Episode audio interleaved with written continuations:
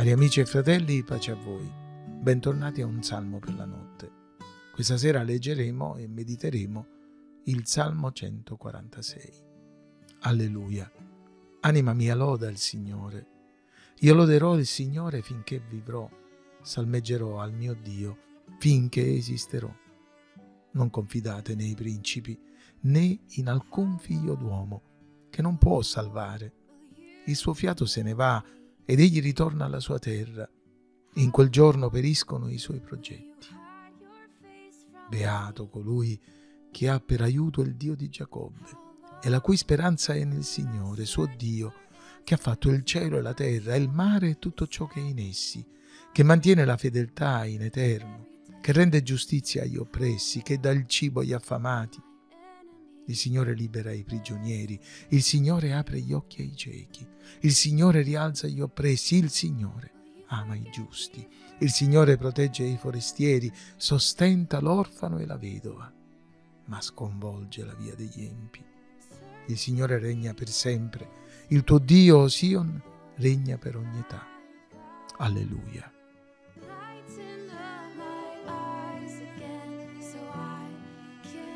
Come avevamo accennato nell'ultima meditazione, anche quello di stasera è un salmo di lode che celebra il Signore per il soccorso che Egli garantisce a quelli che confidano in Lui.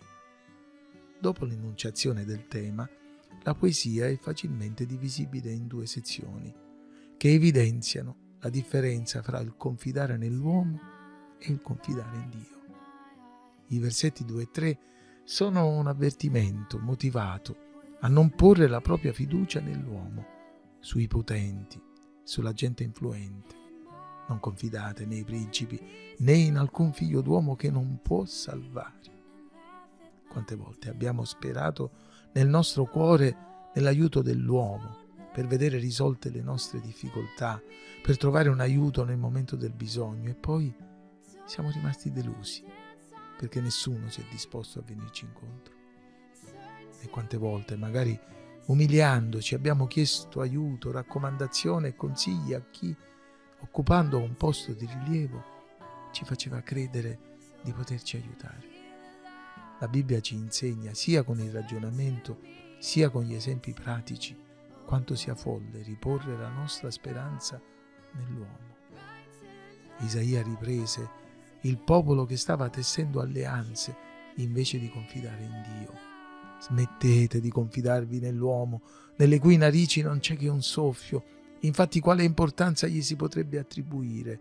Guai a quelli che scendono in Egitto in cerca di soccorso, hanno fiducia nei cavalli, confidano nei carri perché sono numerosi e nei cavalieri perché sono molto potenti, ma non guardano al Santo di Israele e non cercano il Signore.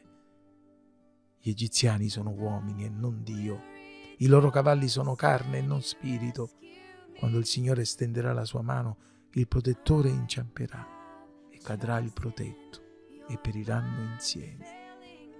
Geremia ci insegna che non solo confidare nell'uomo è inutile e produce delusione, ma attira su di noi la maledizione. Maledetto l'uomo che confida nell'uomo e fa della carne il suo braccio e il cui cuore si allontana dal Signore. Il Salmo però continua e in maniera positiva descrive la condizione di beatitudine e di benedizione che realizzano coloro che confidano nel Signore.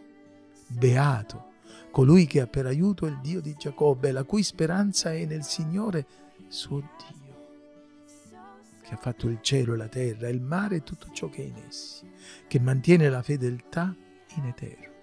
Non c'è paragone fra Dio e l'uomo, fra il creatore eterno, onnipotente, immutabile, onnisciente e la creatura finita, limitata, sia nelle capacità sia nella conoscenza.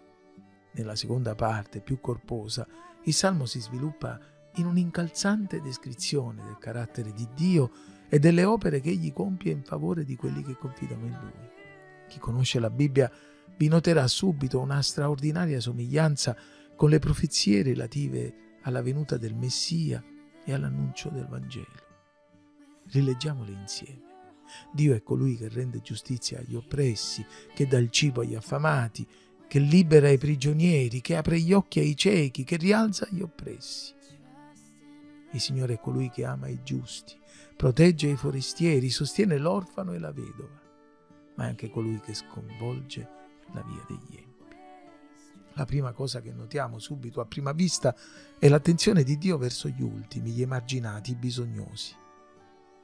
In un mondo in cui la giustizia retributiva verso i malfattori e compensativa in favore degli oppressi viene sempre più meno, Dio è colui che si schiera sempre dalla parte dei più deboli. In un mondo in cui gli ultimi sono sfruttati, disprezzati, dimenticati, allontanati e spesso, anche peggio forse, vengono usati per scopi politici, religiosi, per vantarsi da coloro che si offrono o si vantano platealmente di aiutarli. Dio invece mostra di essere veramente interessato a loro. Che ascoltasse questa meditazione in maniera agnostica e atea potrebbe notare polemicamente che il mondo non va così, che le ingiustizie e le disparità non solo sono all'ordine del giorno, ma peggiorano sempre di più. La risposta è molto semplice. Questo stato di cose è la dimostrazione chiara e lampante che il mondo in cui viviamo non conosce la beatitudine di quelli che confidano in Dio. Dio è stato messo da parte, escluso dalle vite, dalle famiglie, dalla società. L'umanità sceglie scientemente e ostinatamente di non confidare in Lui e preferisce confidare nell'uomo, nel potere, nel progresso. L'adempimento perfetto di questa profezia ci sarà durante il regno millenniale di Cristo, ma essa però si realizza nella vita e nel cuore di quelli che invece di confidare nell'uomo imparano a confidare in colui che ha detto venite a me voi tutti che siete affaticati e oppressi e io vi darò riposo. Prendete su di voi il mio gioco e imparate da me perché io sono mansueto e umile di cuore e voi troverete riposo per le anime nostre. Sì, amici e fratelli, mentre andiamo a dormire o mentre stiamo per affrontare un nuovo giorno, scegliamo bene in chi vogliamo confidare, su chi vogliamo appoggiare la nostra vita, perché come dice la scrittura, chiunque crede in Lui non sarà deluso. Signore, grazie. Grazie, Signore Gesù, per le solide certezze che tu doni alla nostra vita.